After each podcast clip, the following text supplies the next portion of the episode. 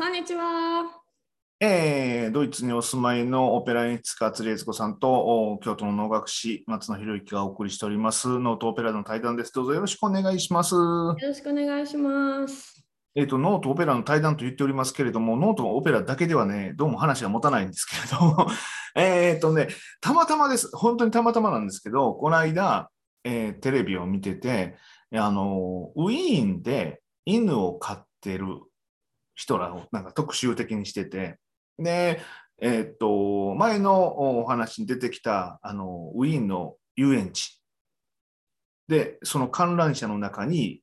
ワンちゃん連れて入って、中でカフェ的なおコーヒー飲んだりお菓子食べたりとかしてたりとか、うん。でそのカフェに普通に犬が入っていって、うんい犬と一緒に入っていって、こう、お茶をするとかっていう風なのが、、えーやってたんですけど、うんうんうんそのウィーンってそんなにこう動物に、てか犬に優しい街なんですウィーンの観覧車は私申し訳ないんですけど、その観覧車の中でカフェができるのはちょっと知らなかったんですけども、かあのウィーンに限らず、ヨーロッパ全土でワンちゃんを連れてレストランとかカフェに入る常識ですよね。おうん。常識なんです。うん普通なんです。うん、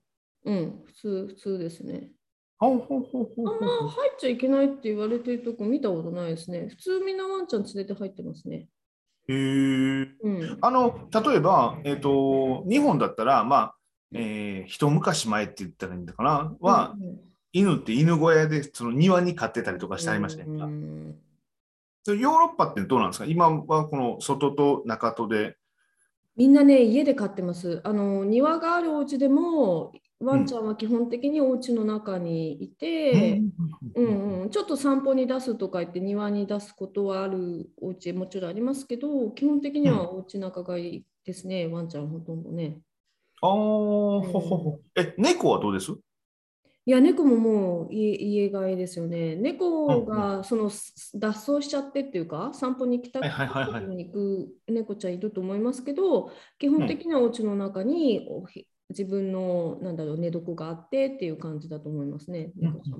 ちなみに釣りさんってなんかそういう動物って飼われたりとか？飼ってないんですよねね。ワンちゃん欲しくてね、すごいうん、すごい欲しいんですけど、ただまあ、ね、やっぱりこう海外に行ったりとかやっぱすることが多い生活だと、ちょっとね、あのワンちゃんの無理ですよね。うんうんうんうんドイツだとね、ワンちゃんね、ね1日に3回皆さん散歩連れてくんですよ。ほうほうほうほううん、だからお昼に犬飼ってる人結構帰りますよ。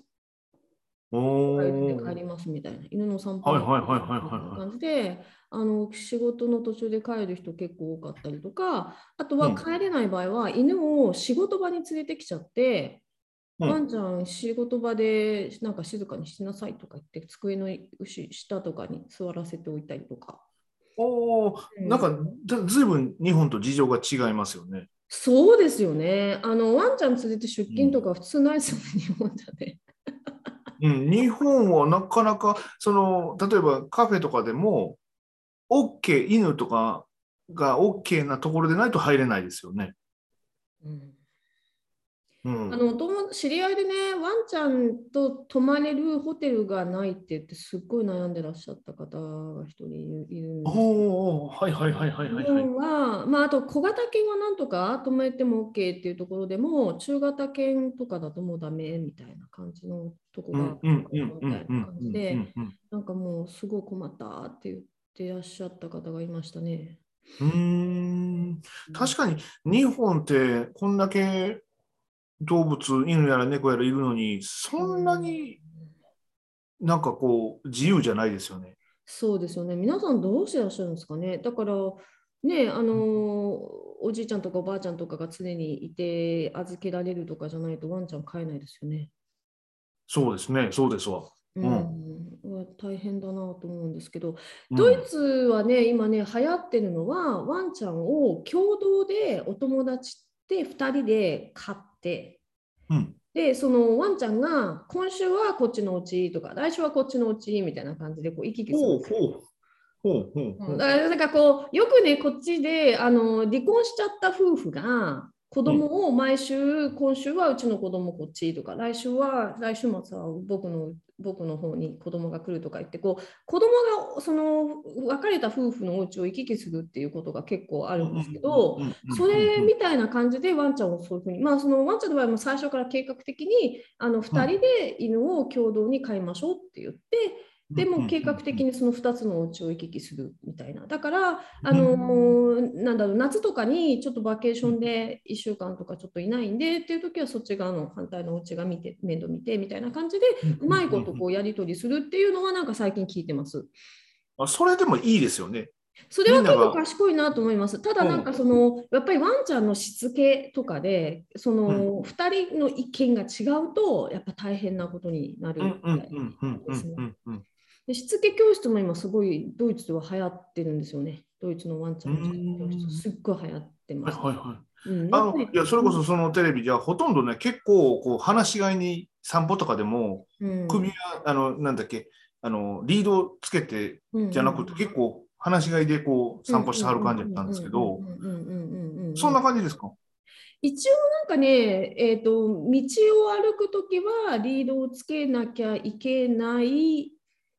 決まりなのかな、うん、多分国の。で一応つけてますけどあの森の中とか林の中とかあの、うん、あと公園にも結構ワンちゃんが走ってもいいドッグランの場所とかが結構建設してとかすごく多くて、うん、それとかも鎖なしでバーッと走らせたりとかみんなしてますね。はいはいはいはい、はい、でもねワンちゃんたちみんないい子です。あのドイツの子たち。だから道で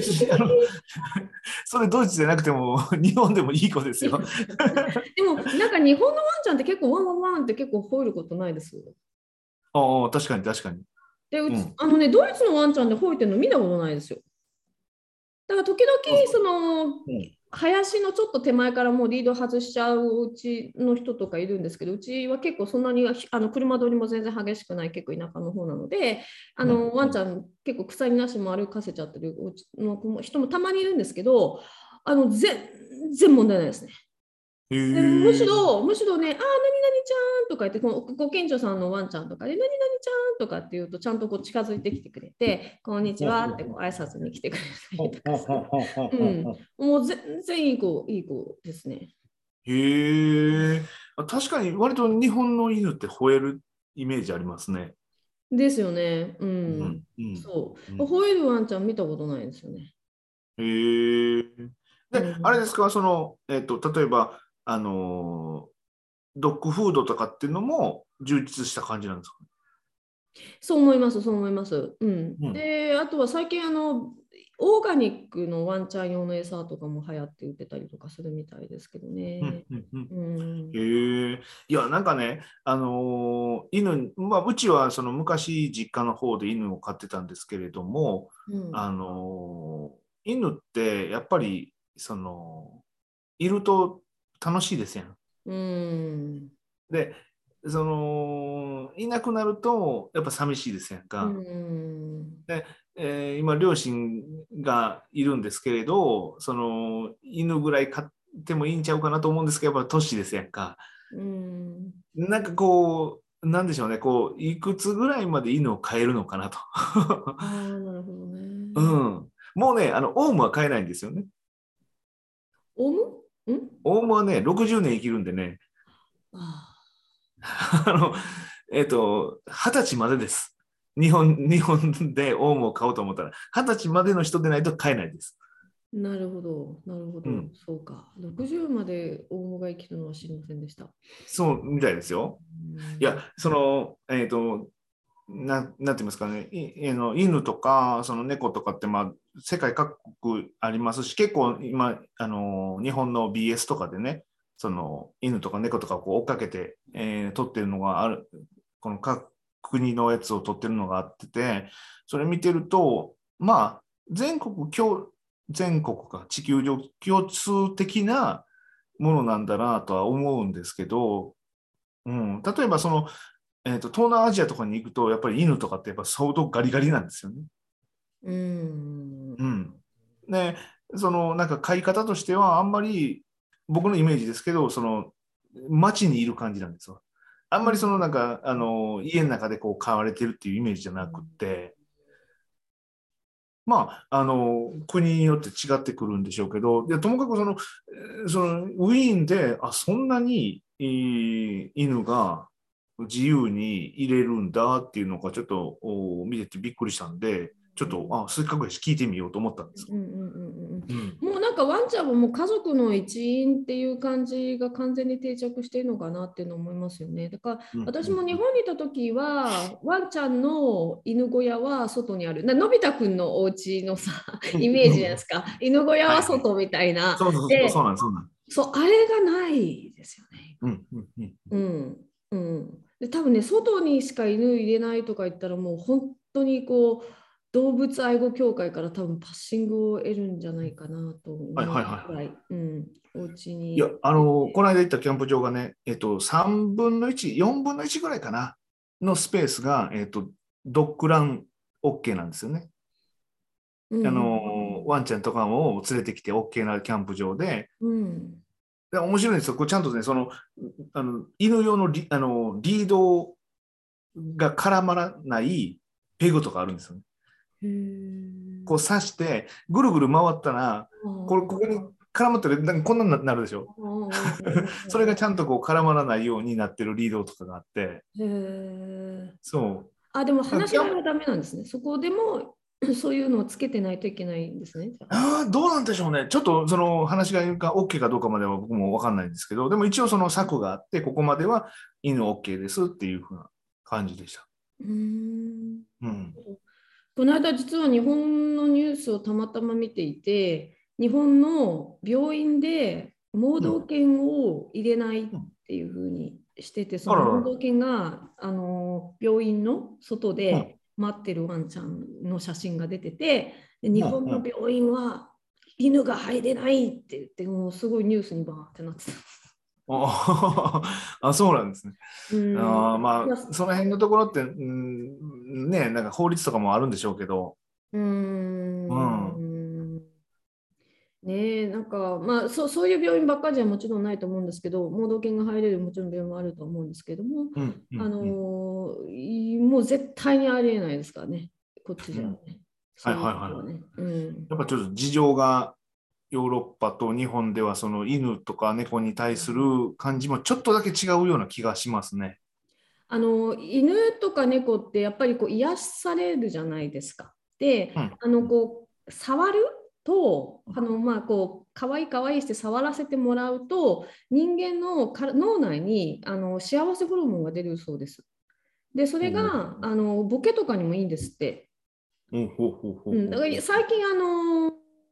なんでしょう老人ホームとかでそういうこうわざわざワンちゃんとかを入れてあのそれをこうでちょっと脳を活性化させるためにあのそういうその愛護ワンちゃんのためのそういうセラピーをしてるっていうのも最近ちょっと聞いてますけどね。へうん、ならしいですだからちょっとこうなんかこうちょっと一人になった気分でちょっとこう孤独で寂しい時はですねあの、うん、私はですねあのこう朝の時間とか夕方の時間とか犬が散歩に行くような時間にわざわざ散歩に行って。人のワンちゃんをそうそう、人の近所のワンちゃんをコロコロ見まして。で、会いたと思ったら、こう、触らせてもらうみたいな。ちょっと癒されてみるみたいな。人のワンちゃんってやってます。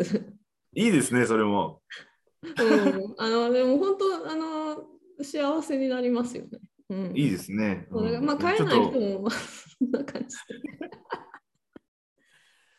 で。いやいや、今回ちょっとその事情ワンちゃんと猫ちゃんの事情を聞いてみました。えー、まあ、えー、日本とウィンドウでは、ま、ウィンというかヨーロッパとはちょっと違